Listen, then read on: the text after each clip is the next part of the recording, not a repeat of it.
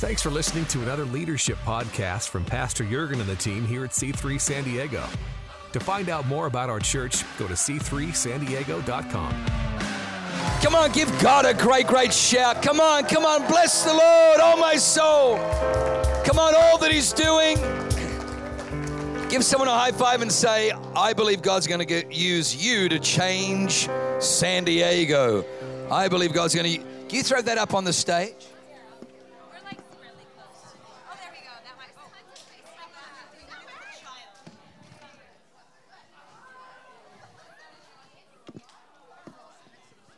Oh, there you all are. Look how handsome and beautiful you are. Hey, can we give a, uh, give a great round of applause to the great team that uh, worship led this morning? Guys did such a fabulous job. Where's uh, Where's Pastor David and Little Lou? Little Lou Breeze. Hey, can you guys stand up? Stretch your hands out towards Pastor David and Brianna.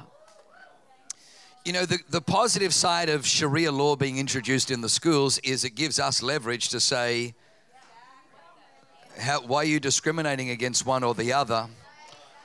And, uh, and then, you know, even your Bible has two parts, and the first part is the law and the prophets. So it's always the law comes in, and then the prophets, and then grace. And, uh, and I just felt the Holy Ghost just say, just listening to you speak, David, there's, a, there's an even greater uh, anointing, an, an even greater increase. And I felt the Lord tell me to say that He's raising you and Brianna. This, this anointing doesn't just rest on David the dew doesn't just fall on David, the cloak and the mantle doesn't just fall on David, it falls on David and Brianna. To, to be a prophet to this generation, to be a prophetic voice to this generation.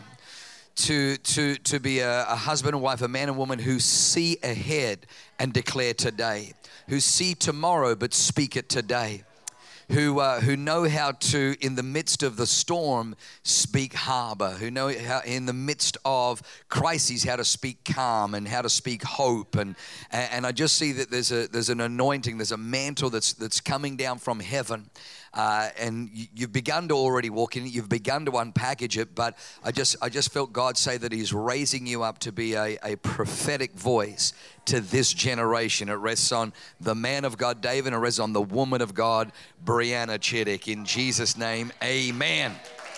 Amen. Now, is beautiful Audrey and Christopher Steensma here?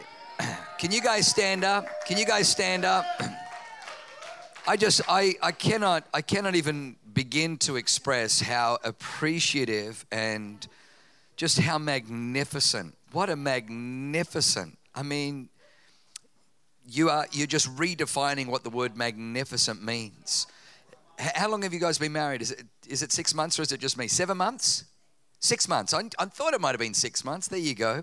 Six months ago, you guys uh, got got uh, married, and uh, we used to have some uh, some of those lovely Christian folks that, um, you know, are well meaning but just need a good slap up the side of the head Christian folks who uh, had this, this, this kind of this uh, philosophy when we first started the church that oh, anyone that gets married should take a year off from anything.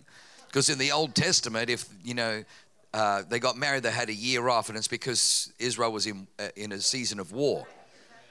And so they needed to make sure there was a baby so that if he got killed in the war, that his wife had somebody who could look after her because they didn't have a pension or social security that was how it worked. Your your children looked after mama or papa and so they took a year off and so but you know people like to spiritualize things and they brought that in and they just take a year off and so we're trying to build teams and, we've got people getting married and pulling off teams and we're like who's been talking to you? And so anyway but uh, these guys since since before since while they were courting were serving together and then it's like everywhere I look, I see this phenomenal couple. And I just looked at you this morning, uh, Audrey, and I felt God say, just tell them because they are so committed to my house. You will lack nothing. You will lack for nothing. You will lack for nothing. You will lack for nothing. And Christopher Steensma, don't, let, don't even let the devil you know, he, he will. He'll whisper into your head, San Diego's expensive. You'll, you know, maybe read a report how difficult it is for young couples to get a home. But God just says, don't, don't, don't let those words be the final word. Come to my word. My word says that I own the cattle on a thousand hills, as well as the thousand hills. That the earth is the Lord's and the fullness thereof. That God gives the wicked the job of gathering, that he may give it to him who is good before God.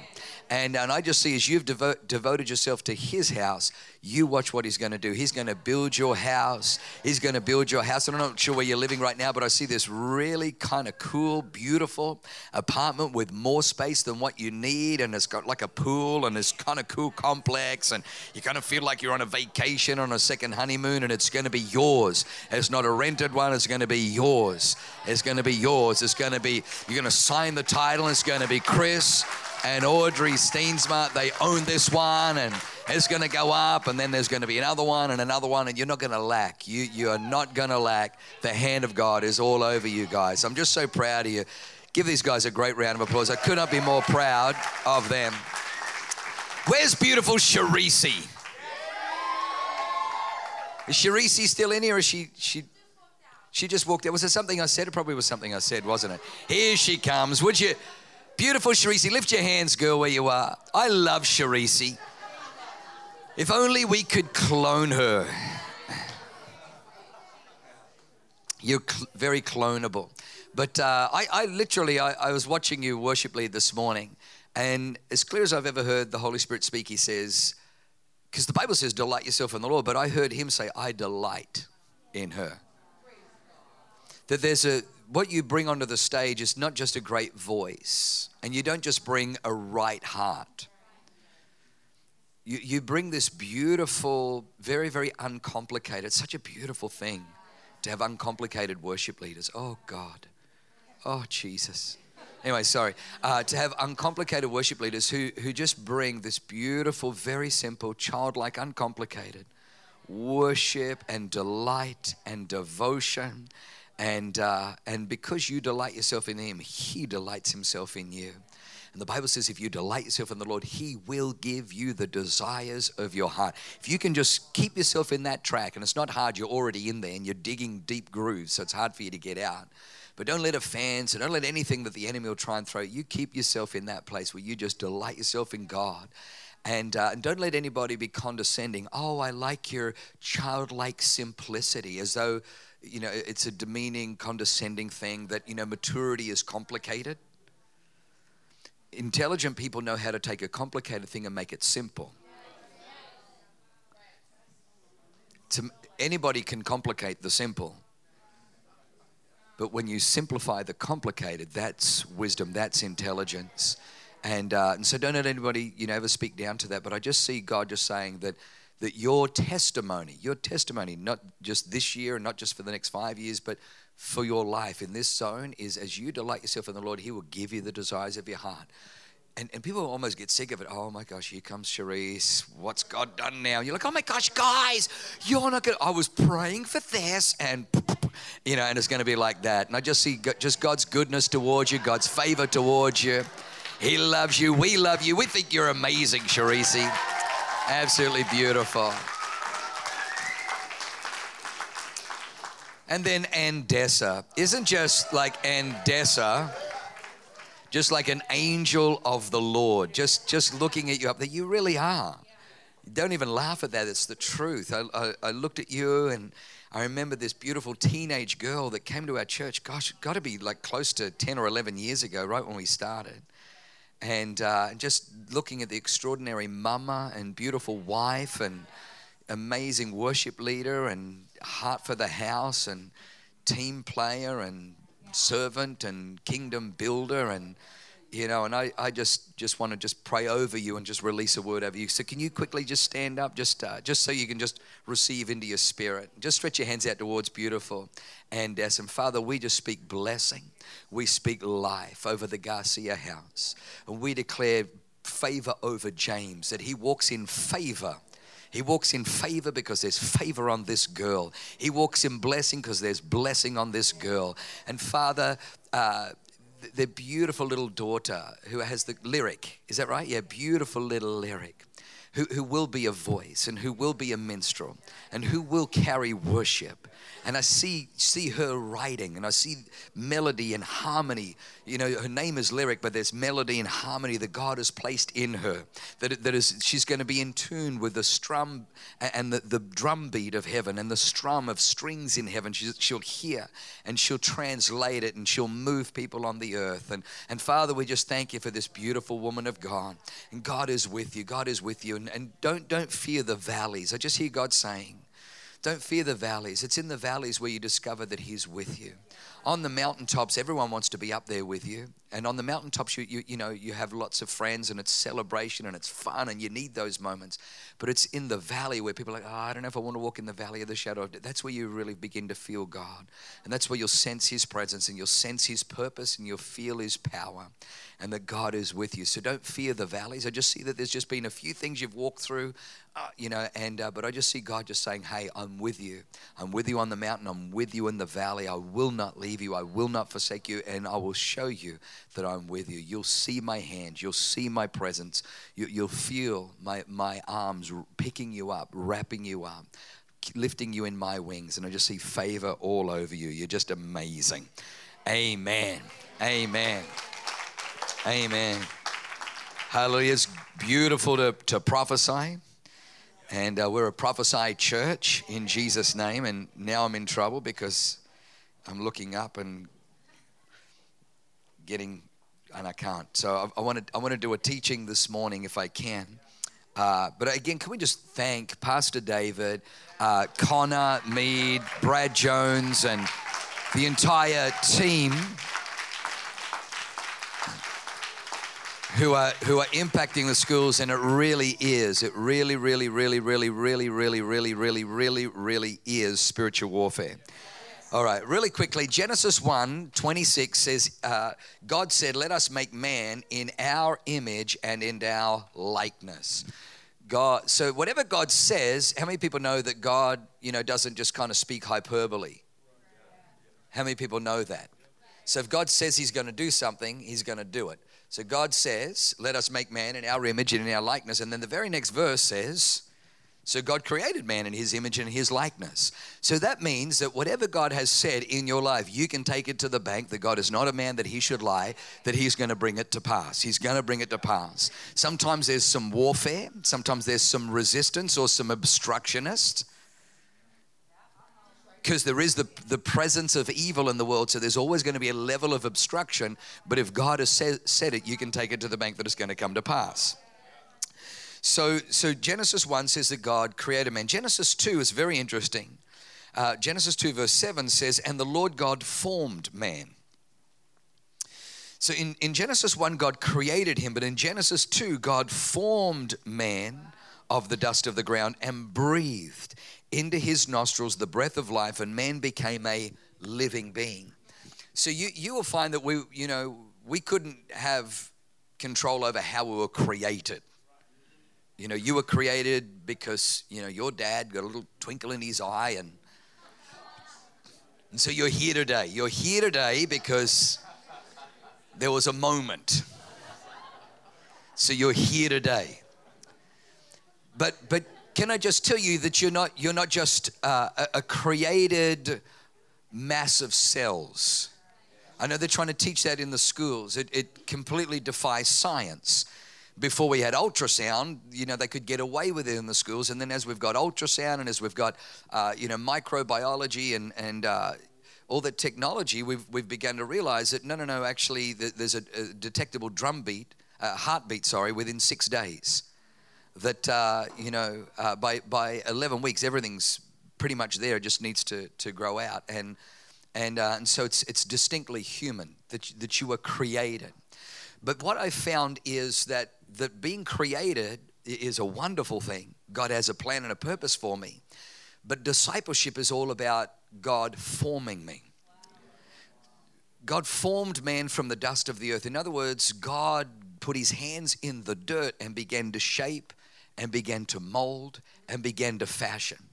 And, and I honestly believe that what our job is, is to take those that God created in Genesis chapter 1 And discipleship is the forming of them in Genesis chapter 2. And the greatest thing that we can do is put, put human beings, put people in our city into a place where God can not only just form them, but also breathe into them the breath of life and they become a living being. It, it, discipleship without the Holy Ghost is, is just a whole bunch of extra laws. It's just a whole bunch of extra regulations. It's just a it's just a to do list. It's a uh, it's it, it, you, you got to be careful because you can end up striving. It's like you know uh, you know what, what what's your goals for this month? What's your goals for this quarter? What's your objectives? And and see before you know it, you become a human doing. The Bible says here that God breathed in a man's nostrils and he became a living being. He didn't become a living doing. He was a being before God put him in the garden, because the next verse says, And the Lord God planted a garden in Eastwood and Eden, and there he put the man. He didn't put the man into doing before man became a being. If, if you're doing trying to be, it's, it's going to be, you've got the horse before the cart. No, hang on, is that right? The cart before the horse. The cart before the horse. You, you've got it round the wrong way. You've got it round the wrong way. I got to tell you, the, uh, some of the some of the, the saddest things that I've seen go on in in uh, you know in leadership, whether it's an organization or in a church or anywhere, is when when people are trying to do their way into being, trying to do their way into being. If I could just do this, then I will be loved. We see that in the life of Leah. Now, if I now if I give my husband a son, then he will love me. Reuben, God has God has seen you know, Levi, now my husband will be attached to me. Simeon, now, now, you know, God has heard me. Now my husband will hear me. And, and she was trying to do her way into being. She was trying to do her way into being. It's one of the most miserable lives. Or, you know, if I do enough, will, will you know, Drew and Emma notice me? Will, will John and Becky notice me? Will my campus pastors notice me? Will, will God notice me? Before Jesus did one miracle, God says, You are. Before he preached one sermon, You are my son in whom I am well pleased. There was no daddy, look, no hands. Wow, boy. Daddy, I scored a touchdown. You're my son. And Jesus hadn't scored a touchdown, hadn't hit a home run, hadn't preached a sermon, hadn't performed a miracle. Before he did, God says, You are my son. This, this is your being. Just be in his presence, just be in. And so, so here we see that there's a, there's a powerful moment. And we need to understand that, that God does. God does nothing by accident. In fact, the, the scripture says that, that wisdom was by his side when he created everything, and there was nothing that he created without first seeking the counsel of wisdom in Proverbs chapter 8, which just shows you just the magnificence of God. And uh, how many times I've rushed ahead thinking, I got this, didn't counsel, you know, didn't kind of seek wisdom's counsel. And then later, wisdom's like, yeah, I could have helped you on that one. Yeah, okay. And, uh, and so, so God does it. So when God creates, and then the next thing it says that He forms, and the next minute says that he breathes. We, we want to create a discipleship, and you better believe that we're forming people, you know, we're challenging people. Hey, this, this path leads to death, this path leads to life. Make good choices. You and I are the sum total of our choices. That's why the Bible says, Choose ye this day whom you will serve. As for me and my house, we will serve the Lord. So, absolutely, we believe in choices, and so we believe in teaching, and, and uh, you know, we believe in grace. It's by grace that you are saved. I can't add anything to, to what Jesus did on the cross. However, you know, even though we are a grace church, Jesus came with grace and truth. And so we need to teach the truth. Why do we need to teach the truth? Because truth will set you free. Now, Jesus has already secured your eternity. Jesus has already delivered you from the power of the enemy. But I find that even though I'm delivered, I'm still kind of tangled. And so, what truth does is truth will untangle your life, truth will uncomplicate your life, truth will also bring freedom into your life, truth will bring wisdom into your life. As you begin to delve into the truths of the Word of God, you will find the Word of God will make you smarter, it'll make you wiser, it'll make you sharper, it will make you better than all of your peers. All of your peers will look and marvel at the choices that you make, at the progress, at the, the increase, at the favor, at the blessing, at the abundance you know, uh, of your life. When I look at, um, you know, my life, when I left engineering, went to Bible college, I remember eh, there's always people who gossip gossip about everything you do. And one of the gossipers got back to me, a whole bunch of my peers said, Oh, the church has sucked him in. The church has sucked him in. He's leaving a salary to go to Bible college. Stay away from the church. That's what they do. They'll take you out of, you know, a six-figure income and they'll take you and they'll just, you know, mop the floor with you. And then, you know, and uh, and I, I remember years later when we when we when we moved back from New Zealand to, to Sydney, uh, we went to a place called Homeworld because we, we bought a, a, piece of land in Warriewood, just around from Summer's parents, and uh, and so we went out to Homeworld to look at you know what kind of house we were going to build on on this land, and I'll never forget the the very guy that gossiped about uh, oh the church really sucked him in. This is how good God is as we're walking out of the home that we chose. As we walk out, we're going to build this one uh, he was getting in his car and I saw him. And uh, he was building a house in the area where we grew up that was worth about a third of what our house was worth. So I just thought, my house is going to be, we're going to build the same house, but mine's going to be worth three times yours.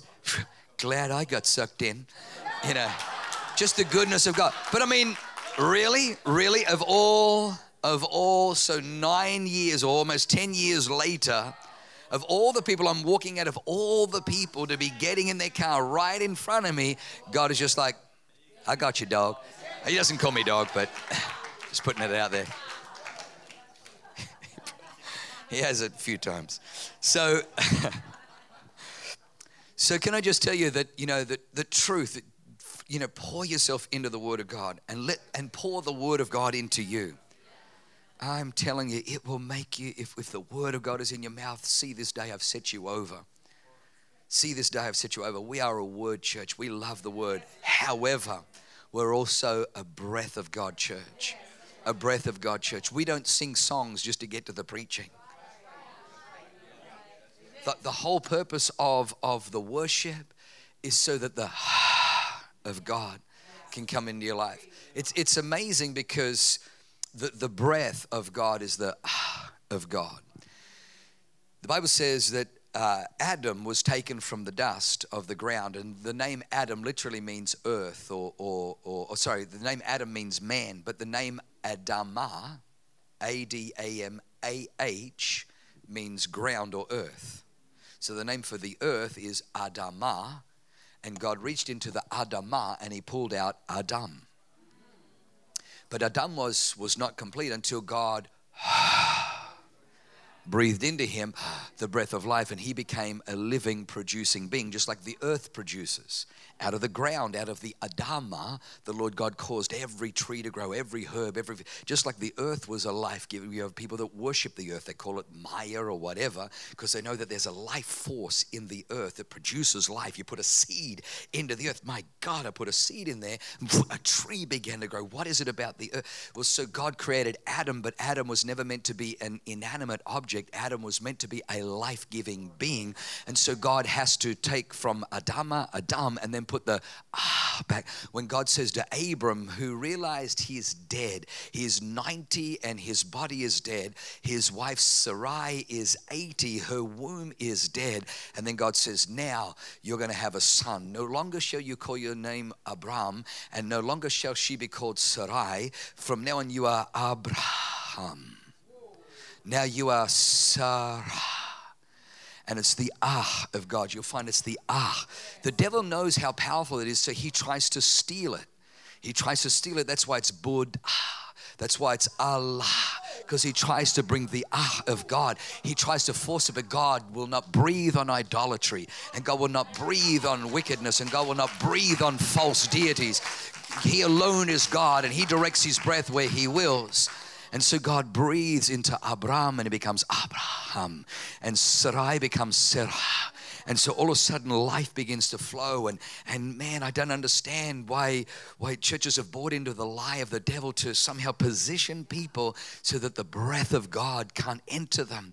When the breath of God entered uh, the, the bones in uh, Ezekiel 37. He said, Son of man, can these bones live? And Ezekiel wanted to give God commentary based on what he saw, based on eh, the probability, based on the impossibility. But he knew he wasn't speaking with another man, he was speaking with a God with whom all things are possible. So the only answer he could muster is, Lord, you know. And God says, That's right, boy. He says, Now prophesy, prophesy to the wind, prophesy to the breath, son, and prophesy the breath of heaven. And the Bible says, And the wind blew, and these, these bones became living, became a mighty army, and rose up again. And then God, the word of the Lord came and said, Just like Israel had lost battle and lost territory, you know, God was raising her up again, and she would be a mighty force in the earth. And, and it was just a powerful prophetic word. Can I just tell you, you and I need the breath of God. Worship is about letting the breath of God breathe into our lives. We are word people, thank God. My wife is one of the uh, best wordsmiths I know because she's always listening to the word. She's always in the word. So she's a great wordsmith. She's a great preacher, great teacher. And uh, but I love the fact that she doesn't just finish there. That quite often she'll get up and she's got words of knowledge and she's praying for people. Let's never lose that dynamic. Let's never just be just a, a word and a teaching church at the expense. Come on, how many people know we need to be both? Okay. So I say all of that. I say all of that to say this: that God God blessed them and said, "Be fruitful and multiply." be fruitful, multiply. I just want to show you something very, very simple. So when Jesus first called the disciples, he said, uh, he said two words to them when he asked them to leave their nets. He says, leave your nets and, and what? Follow me. So the, the first, the first, uh, the first phase of, of Christianity is to follow, is to follow, to become a follower of Jesus Christ. You know, I had to become a follower we don't immediately become a leader. We, in fact, the, the better that you follow, the better you'll lead. To the degree to which you can follow is to the degree to which you can lead. I too am a man under authority. In other words, I too am a man who follow orders. Because I am a man under that have submitted to being a follower, I can say to this one, go, and he follows through. I can say to this one, come, and he follows through. Because I'm a follower, I have authority, and I, I attract other people to follow. Uh, a teacher, when, when a teacher stops being a learner, puts a ceiling over their teaching. If you're in real estate, you'll find that about every two or three years you need to refresh your, your real estate course and your real estate license because things are shifting all the time. And if you fail to do that, you find yourself drifting off the edge into irrelevance. And so, so we are lifelong learners. So we are lifelong followers. I'm a, to the day I die, I'm a follower of Jesus Christ. But what I find is that there comes a, there comes a time where, uh, where, where God sees you following faithfully, and then he, he now begins to call you a leader. He puts you into, you know, a level of leadership or, you know, a level of authority. He puts you into a level, he gives you responsibility. God took the man whom he had formed and put him in the garden to tend and to keep it, with the command to be fruitful and multiply. So there's just a season where you're faithful, and then God is going to God is going to put you into a level of leadership, a level of authority, a level of responsibility. So our our uh, coin terminology for discipleship is a disciple is someone who passionately pursues Christ and purposely produces Christ followers, right? So that's kind of our, our, our term because uh, in the world, a leader is someone who has followers. In the world, a leader is someone who has followers. John Maxwell says if you're a leader and you look behind and no one's following, you're really not leading, you're just taking a walk. If I'm like, I'm a leader, look at me lead. At my leadership badge. At my leadership cap. Oh, got a little business card right here. Leader, you know. And uh, and people are like, well, where are your followers? Um, oh, I don't have any. Well, then you're not really leading, you're just taking a walk. So, he, he, so there's a truth in that. However, watch this, we don't get our definitions from the world, we get our definitions from the word. So for so long we've we've we've done this. We want passionate followers of Jesus Christ. we have pathways connect, grow, serve, lead, because our goal is to produce leaders. Now watch this this is the ceiling. So, what we've defined as, or we've allowed the world to tell us that a leader is somebody who has a bunch of followers. In other words, you know, uh, Melissa Higginbottom has a team of people who, you know, turn up to her home and, and, and she oversees this area. And so she has people that turn up, and so she's the leader and they're the followers. You know, Dorothy Yang has a team of people that are involved in the assimilation and the next steps and all that kind of stuff. And so she's the leader and they're the followers. You know, Pastor David is the, the leader over My City Youth and he has a bunch of, and so, so, so we think, okay, well, every, everything, every, every box is checked. And yet, growth is not exponential in Acts chapter 6, it says, when, when uh, the number of disciples were multiplied, the church grew exponentially. So the X factor here is that the world says a leader of followers, a leader of followers is success. But the kingdom says, no, it's not. The kingdom says success comes with multiplication. Success comes only when this leader turns these followers into leaders. That every single one, if, the, if we've got, you know, uh, 12 followers or five followers or six followers, your goal isn't just to cultivate followers, isn't just to have people on your team, isn't just to have a staff, isn't just to have workers, isn't even just to have producers. Your job as a leader of the followers is to turn those followers. When I look at Jesus Christ, Jesus followed the Father. He said, I don't do anything unless the Father tells me. I, the miracles that I see, I, I just do what the Father tells me to do. I preach what the Father speaks into my ear. I do nothing apart from what my Father says. So Jesus was a great follower. Because of that, he was a leader who was able to say to the disciples, Follow me. So they were followers. But Jesus kept giving them responsibility. He kept sending them out. He kept telling them to preach. Freely you've received, now freely go and give. And then, then he says, I want you to go into all the world and I want you to make disciples. In other words, I,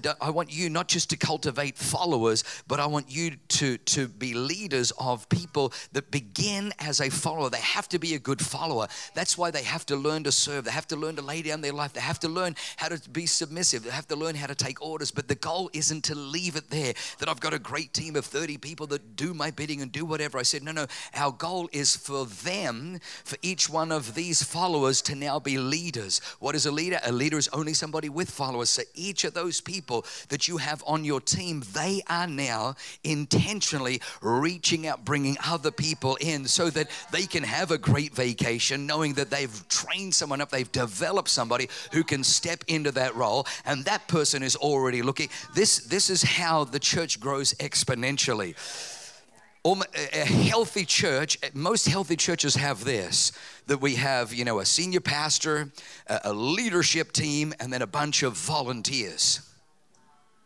a bunch of really great volunteers. And, and so we just keep adding the volunteers, and then there's additional growth. But multiplication growth, exponential growth, comes when we step in out of the world zone into the word or the God zone and understand it's not just sufficient for me to have a great team of followers. My job is to make sure that all the people that, that you know around me that they become great leaders. They, they're leaders who have followers. But then to coach, encourage, encourage, equip, exhort, empower them to take their followers and raise them up and prophesy and put the word in them and put the breath of God in them so they move from followers to leaders that have followers. And then they move into their followers and they put the word and they put the breath of God and they put the equipping and the empowering. And then they become leaders from does that make sense? And that's when it becomes exponential. That's when it becomes exponential. That's when it becomes exponential. So I want you to look at your teams. I want you to look at what you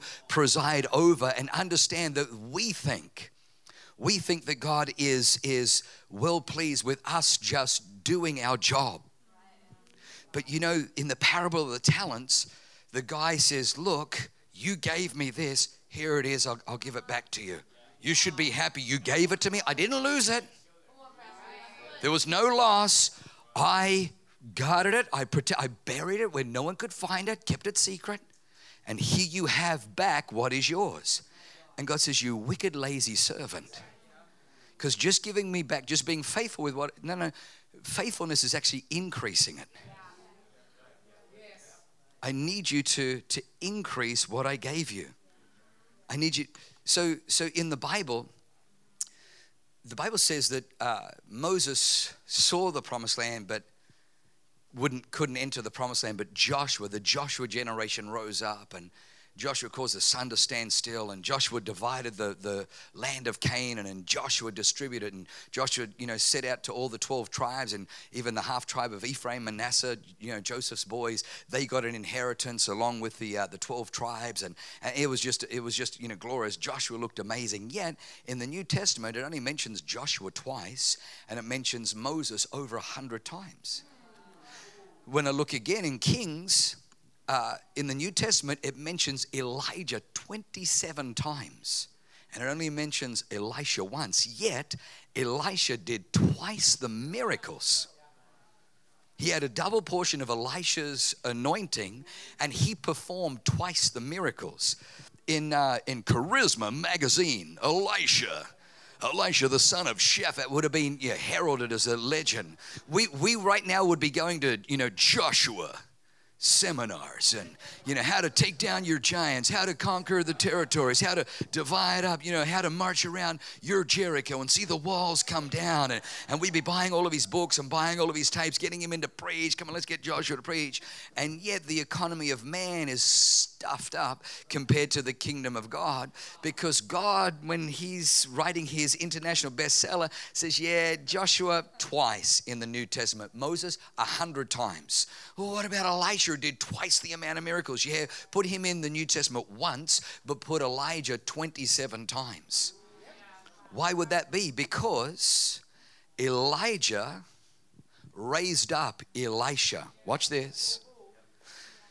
Because he multiplied himself, he didn't just give God back the anointing. In fact, he took that anointing and multiplied it in Elisha to Elijah, well done, good and faithful servant. All of Elisha's miracles are accredited to you. The Bible says this about Joshua. Watch this. It says, but, however, there arose a generation after Joshua who did not know the Lord, who did not walk in his ways. In fact, each man did what was right in his own sight. Joshua was a one generation wonder, and all of his fruit all of his success, God did not attribute to Joshua. God attributed to Moses. Had Joshua had raised somebody up, had Joshua have multiplied, had Joshua had raised up followers and then turned them into multiplying leaders, Joshua would be all the way through our New Testament. But because See, we we just look at the current. We just look at, oh my gosh, look at all theirs. We attribute it to Joshua. It's not Joshua is not your, I'm smart enough to know that I'm not smart enough to do all this on my own. The reason we have a culture of honor is because I'm smart enough to realize I'm not smart enough. It's because of what I learned sitting under Pastor Phil is because of what I learned when I was at Hillsong Bible College and watching Brian and Bobbie over the years. It's because of what I've learned from a season in New Zealand under John and Ann Moore. It's, it's because of what I've learned from watching these great people, what I've learned from these other people. And so the reason that we honor is because I know that what is in me, I wouldn't, I wouldn't have been able to reach for, I wouldn't have been able to receive unless there was a season where I got to sit under that. And I know the outworking of that in my life is only because of an impartation, come on, somebody, that came from there. So I know that when we get to heaven, a lot of my fruit will be attributed to their success for discipleship. Don't ever think that God is, is impressed with just what you do. The first commandment wasn't, hey, build a big bridge. What about building a skyscraper? Have you guys thought of like building a state? No, God didn't, wasn't stadiums. God just said, be fruitful and multiply. Adam's like, yeah, but oh, I've got an engineering, just be fruitful and multiply. But what about I could build like this awesome bridge, just be fruitful and multiply? What about an opera house? An opera house buy a bridge, be fruitful and multiply. What God is most impressed with is be fruitful and multiply. It's not just good enough for you to have a team of servants or a team of volunteers or a staff What God is looking for is for you to equip and empower them to go from followers to leaders. What is a leader? A leader is someone with followers. What is the kingdom? Is someone who is not just content to be a leader of followers, but a leader who disciples and empowers followers to become leaders themselves. Does that make sense? Did you catch that this morning? Come on, if you receive that, give God a great shout.